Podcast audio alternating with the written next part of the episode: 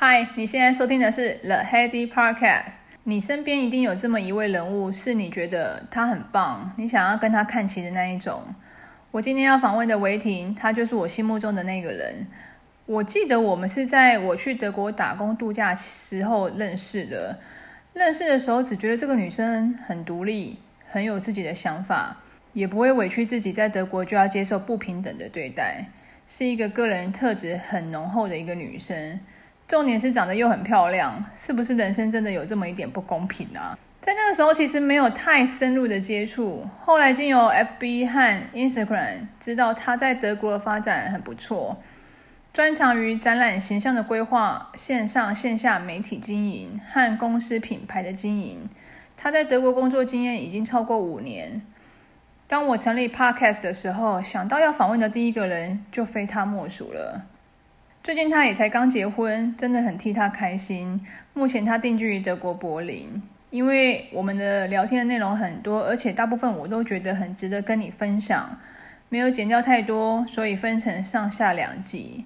上集先带大家了解他的求职历程，东吴英语系毕业的他在台湾工作以后，如何辗转到德国发展，又为什么会选定柏林？台湾工作和海外工作求职面试到底有哪一些差异呢？展览规划德国跟台湾又有哪一些不同呢？让我们欢迎蔡维婷。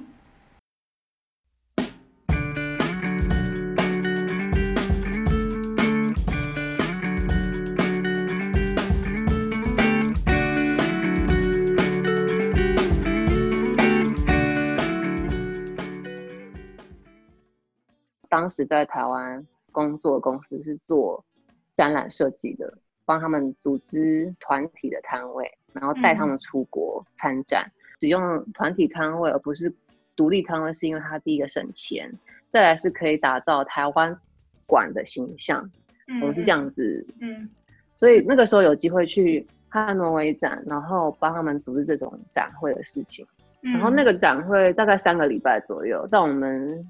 三个礼拜前就要到，所以其实待了蛮久的。然后之后就直接放假，因为其实工作超时很多嘛。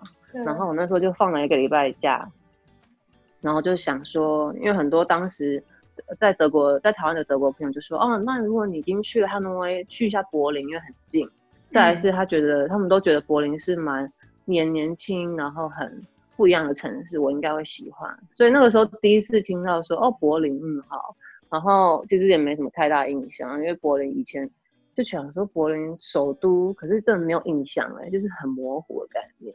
去的时候很喜欢，然后那时候就感觉说这个城市好空哦，因为他们地蛮大的，就是这个城市的地很大，有个森林在里面。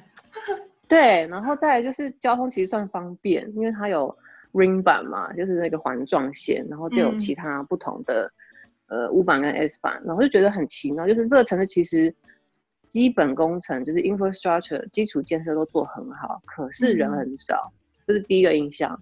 然后再一个印象就是觉得他们的老一辈的跟年轻人的交流蛮多的，就是在外面看到他们不会有一种觉得说长辈跟晚辈之间的差距很大，就是觉得老老一代老人家那一代他们也非常开放，嗯、那年轻人。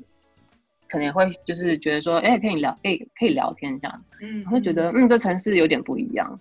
去完的时候回来就觉得说很喜欢，嗯，刚好当年台湾跟德国就颁发了那个 Working Holiday，嗯，签证，对，那期效就是一年，一年你就要回来这样子。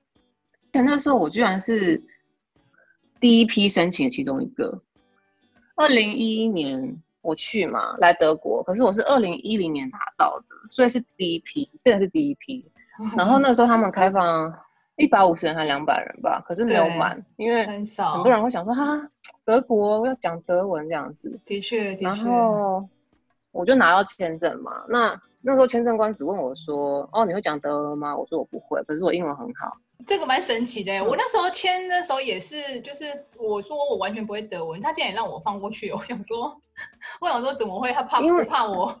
他不怕我就是活不下去。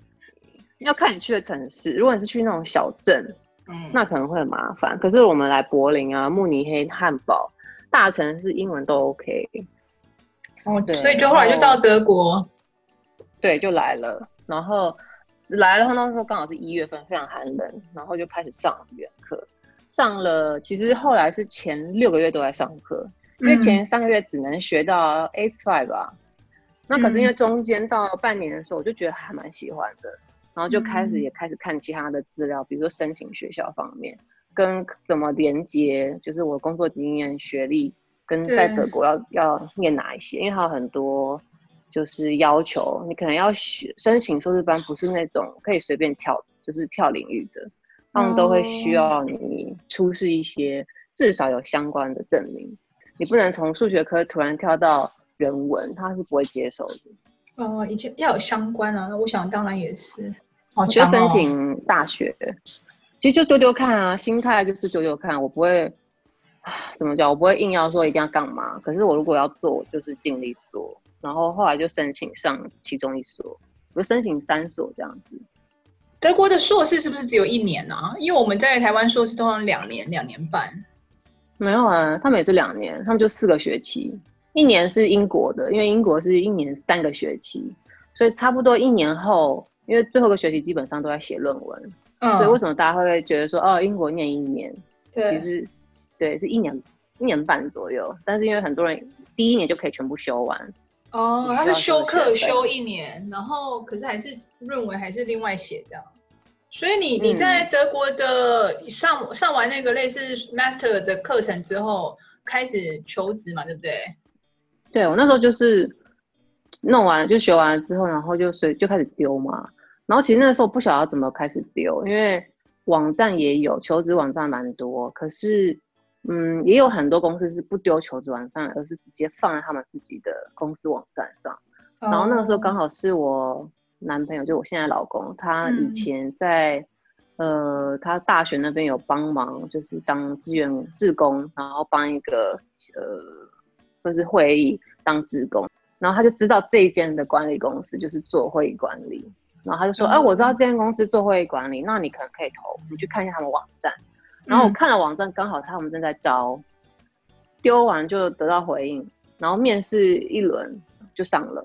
他们在地面试跟在台湾面试有有没有觉得哪里特别不一样？嗯、我觉得他们第一个要看面试人，面试你的人是谁，如果。这个公司够有组织，第一个跟你接触可能是人事，嗯，然后才会开始跟人事过了之后，才会开始跟你的直属主管，对，有联系，这是第二轮，嗯，然后可能最后还有第三轮，就是跟 CEO 等等上面一点的人，这是可能比较制式的。嗯，那如果跟你面试人是直接是 CEO，表示这间公司它人事没有发展，就是可能规模比较。中小型这样子，然后，oh. 但是好处就是老板喜欢你，他就 hire 你，他不会需要经过三四个你知道面试的阶段。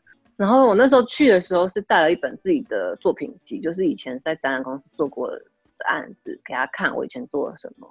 然后他就觉得说，嗯，不错啊，你还带了作品集来，因为有时候你口空口空口说哦，我做了什么做了什么，可是如果看到照片，跟你去跟。就解释你做了什么案子，会听起来不一样。它里面问的内容就是有两个部分，一个是你呃实务经验方面的累积，嗯，第二个部分比较特别是你的个性，因为他们会问一些，比如说啊，那你平常嗜好是什么？对，他们好像蛮注重一些个人的一些特质。他们很注重，因为在台湾面试的经验，没有人在问这个。嗯，就是我们会填履历，会写哦，嗜好是什么什么，对，根本没有人在乎，真的真的，都觉得说写那些到底要干嘛这样？因为台湾公司就是觉得说啊，先看这人 O 不 OK，OK 的话呢，看薪水，然后怎么样，就这样子。对，可是，在德国他们重视你这个人到底很就是个性是哪一种面相，他想要分析，他也想要看你到底适不适合做这样的职位，跟能不能跟目前的团队。就是合作合拍，嗯，所以他们会问说：“那你平常嗜好是什么？”那如果刚好两个人有共通的嗜好，他就会觉得说：“嗯，两个人之间有火花，的化学效应。嗯”因为他就会觉得说：“啊，你喜欢，比如说喝红酒哦，我也知道喝红酒什么什么。嗯”然后哦，你喜欢呃骑马，那我也是喜欢爱好骑马者，那你就会有一些共同话题，所以在工作起来，他们重视人跟人之间的交流，其实都是从闲聊开始，小就是那种 small talks。嗯嗯，small talk，我也好像很流行 small talk 哦。他们很爱 small talk，哎、欸，就是就是闲聊，是不是？嗯、这个翻译起来应该是闲聊。对，就是闲话家常。哦，嗯、这样子其实 life balance 蛮重要的。在台湾，他反而就像你讲的，他没有很重视你私生活的一些兴趣跟嗜好。嗯、就我相处起来，其实现在在自我介绍，有的时候以前我真的讲不出来我的嗜好是什么。嗯，不是工作，下班就是休息。以前的我讲不出什么嗜好，可是后来发现说，其实下班之后有一点自己的嗜好，其实个人特质比较注重的话，其实老外聊起来也会比较有一些互动。我觉得，对，因为他会觉得说你是这个人是很真实的一个人，而不是只是一个窗口。嗯，那台湾或者是亚洲工作形态，我觉得这是一整体的东西。就是第一个，可能我们的从教育开始就已经填鸭，然后在。上班之后又要长时间，所以根本没有时间去去发挥你想要做的事。从小就没时间了，从小就是没有办法上美术课跟体育课，对，不对？因为都被拿走了嘛。啊、所以我觉得从小就被剥夺的东西是累积起来到长大的。很少人会说啊，我嗜好是呃不晓得游呃叫什么那个开帆船，因为根本没有机会。真的我。我的嗜好是，I don't know，马拉松可能有啦，这个比较简单一点。可是就是什么登山，嗯、那都需要时间跟金钱啊。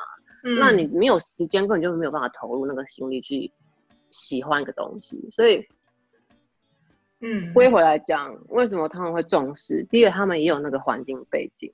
嗯，那不是说台湾没有这个环境背景或比较少资源就应该要抛弃。我觉得应该是慢慢要做一个综合，就是做一个平衡。那在跟国外交流，国外的同事交流，这一点其实是一个很隐藏的优势，它不是一个直接影响你业绩或是、嗯、呃怎么样的的直接的那种因素，可是它其实是背后在影响你们沟通顺不顺利，跟对方觉不觉得你是一个可以信任的人。嗯、因为我觉得坦白讲，任何所有比如说生意或是关系里面，嗯、信任就是很重要的基础。所以如果他觉得、嗯、哦你这个人很 OK。他跟你交流起来，跟工作上他会更就是更愿意告诉你更多讯息，因为很多那种很细微的东西，如果他不讲，嗯，你可能要花很多时间去就是 figure out，但如果他告诉你了，嗯、可能会节省你一些时间。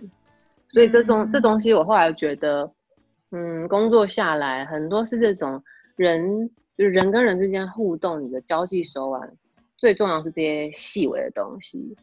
因为，嗯，嗯，那种是一种顺畅度的问题。如果你觉得跟这人就是讲一讲就常常搭不上线，嗯，那就表示你们两个没办法一起工作。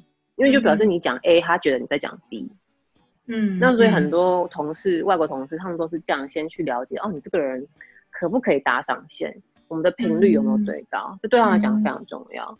对，不然他在跟你解释一件事情，你就就是鸡同鸭讲。嗯嗯嗯嗯嗯。所以就是对啊，外国同事可能会闲聊的时候，你也可以跟他闲聊，你可以主动跟他闲聊，他就会觉得说啊，那你不一样，你还想要问他这些东西。那当然要看人啊，有些比如说德国同事，他可能就是 个性比较死板的，他就会觉得说我干嘛告诉你？所以都是看人啦，嗯、看状况。嗯、如果是稍微你觉得还算聊得来的，你就可以借机交流一下。嗯、那我觉得也是对你是工作有帮助。了解，所以就是面试的过程当中，就是后来就上了这家公司，是我记得是不是医疗相关展会规划的？它是百分之八十全部做医疗相关，只有百分之二十其他不同的领域，所以很大一部分我的案子都是做什么心脏疾病啊、肺啊、嗯、艾滋病啊这种 重大疾病的医疗协会、嗯、医疗会议。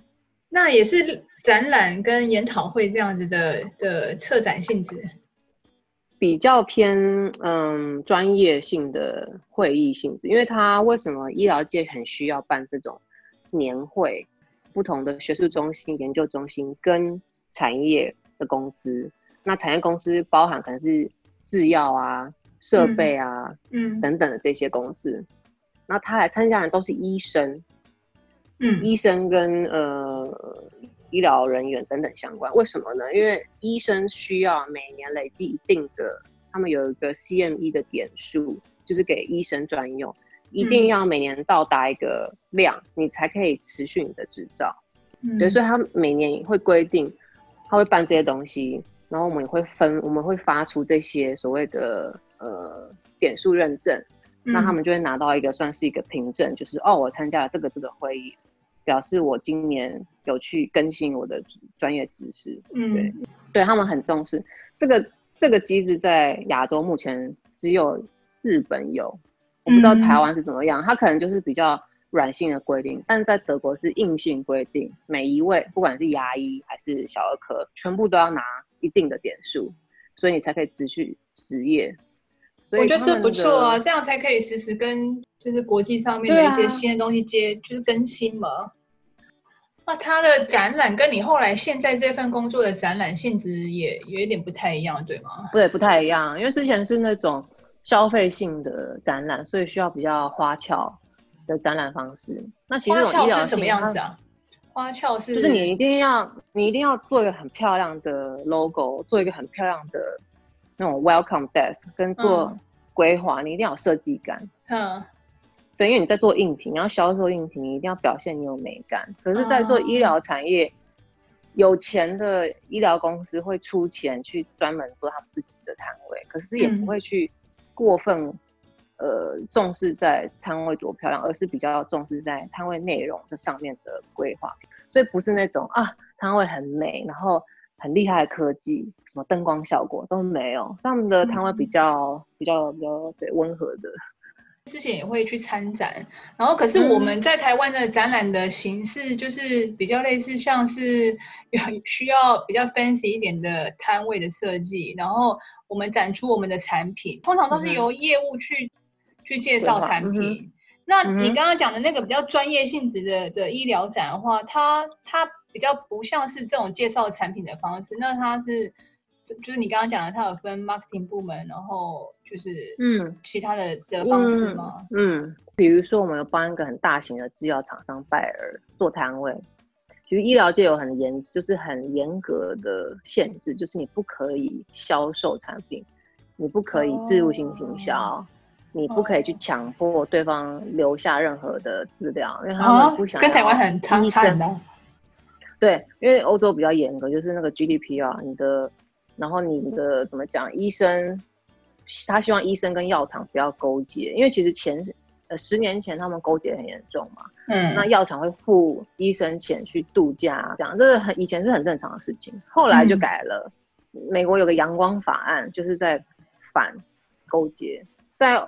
德国或是欧洲这一块很很强调，那我可以我可以想象台湾是完全不同的状况，但是在内容规划上还是一样，就是他们会做一个，比如说，嗯，你的嗯怎么讲，参观者的 experience journey，就是你走进这个摊位的时候，这个厂商他想要告诉你什么方，就是告诉你什么资讯，所以他不是直接拿产品在你面前，嗯，他是先告诉你这个产品背后。是有什么理论支持？那这个理论的支持是因为有一个需求，嗯、对不对？嗯、那病人可能有这个需求，然后我们药厂找呃找到了解决方案，所以他可能会先告诉你病人需求的东西是什么，然后我们药厂可以提供的、嗯、呃 solution 是什么，嗯，然后最后才会非常非常隐晦的跟你说，如果你想要了解更多产品资讯。可以跟我们 marketing 的部门联络，这样。嗯，所以 sales 的人员是用这种方式在介绍公司产品。嗯、所以你们公司产品是是算什么啊？我们算是呃制药相关的设备跟一些耗材。哦、所以跟你的那个、嗯、你的那个药厂可能是我们的终端客户。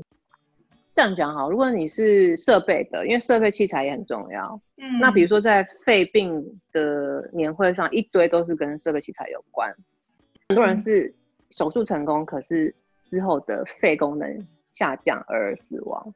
嗯，那所以那个时候肺病的那个附件的设备器材这样子，他就会告诉你说，告诉你一些数据，比如说，哦，你知道每年因为呃术后成功，但是因为肺肺部功能减低而死亡人数有多少吗？用这种东西，用问号去告去去启发你的想象跟你的好奇，嗯、告诉你不同的设备，目前市面上的设备可以帮助到的，呃，恢复的程度到哪里？比如说百分之七十、百分之五十这样子，然后再来就介绍他们公司的东西，嗯、所以是用一种。提问式的方式跟数据引导，然后告诉你哦，我们公司产品特别在哪？哦、oh.，这是我常常看到的一种状况。对，mm -hmm. 所以这是比较行销上面的手法，就是你不能硬推销嘛，mm -hmm. 你一定要让对方想要来看，所以你一定要有一些数据展现。所以数据非常重要。他们在 marketing 那一块就要去做很多市场的研究，抓报告下来，然后跟 sales 一起做讨论，就是我们。呃，下一场的展览要怎么去推我们的产品？嗯嗯嗯，对，也是有点故事的引、嗯、引头的感觉。嗯，然后再来是也有另外一种方式，就是透过研讨，比如说 session 会议，他们会有几个那种 workshop 啊等等，他会跟医生说啊，呃，讨论一下，因为他可能很多医生需要去做演讲，然后也要去做示范。那示范说、嗯、啊，这个器具要怎么使用等等。那、啊、这我们有做，这我们有做。对，这个就可以，因为这个是比较容易的阶段，就是比较轻松，然后比较怎么讲，比较好去推的一个阶段。然后再来就是你们摊位，如果你们有摊位，可以想一下要怎么去做行销。对，了解。在你呃医疗展这个工作之后，我我记得现在你做的是就是电玩跟社群相关的吗？刚好这个月换，所以之前是电玩这相关，对，现在是做 corporate event，corporate 就是属于第三方公司，比如说我们都是帮品牌做他们的活动，嗯、我们的客户是比如说可可口可乐、Subway，都是全部都是公司品牌，而不是什么所谓年会啊，在工会或者是医疗器材的这种东西，它反而就是比较偏。算是食物跟饮料相关这样子，我觉得你做的这些都有相关的，就是帮一个产品，还是说出一个故事，还是帮一个产品建立它的形象，帮助这些公司跟展会也好，跟客户做一个很好的就是宣传的桥梁啊。这些工作的性质，嗯嗯嗯我我我归纳起来应该是这些方向没有错。对，因为我本身是做展，就是做活动规划。那 event management 其实在台湾比较接近的学科是。观光系跟餐饮科其实都不是真的很沾上边，他们就是在边边这样子、嗯。然后这个东西在台湾不是一个专业学术会训练出来的的专业，它就是在新加坡或者是在呃日本或者是中国现在也开始有了、哦嗯，就是大学部门你可以选这个科系的，就是 event management。我觉得蛮重要的诶，其实现在隐性的一些品牌形象都需要这样子的、嗯、的专业的人来协助。以上就是这一集精彩的内容。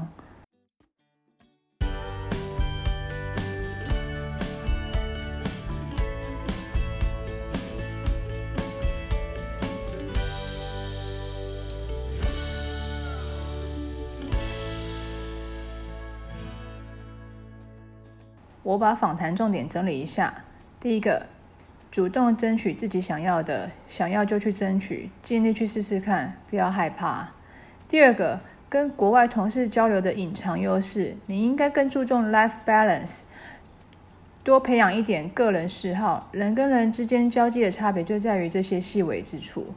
第三个，在德国办展览，游走在各种客户之间，展览的方向取决于客户性质与需求，例如。医疗展比较专业，主要重视摊位的内容的规划。如果是电玩展或硬体展，就比较需要 fancy 亮眼的 booth 设计。第四个，专业展览行销上其实有规定不能硬推销，大部分经由 marketing 规划，摊位借由数据与故事的展现，让潜在客户了解应用之后，才能给相关资料给客户做后续的联系参考。以上就是这一集精彩的内容。下一集他会带大家了解德国职场上的生存之道。你知道应该如何跟德国、法国和英国同事相处吗？在德国又是如何评比工作的绩效呢？敬请期待。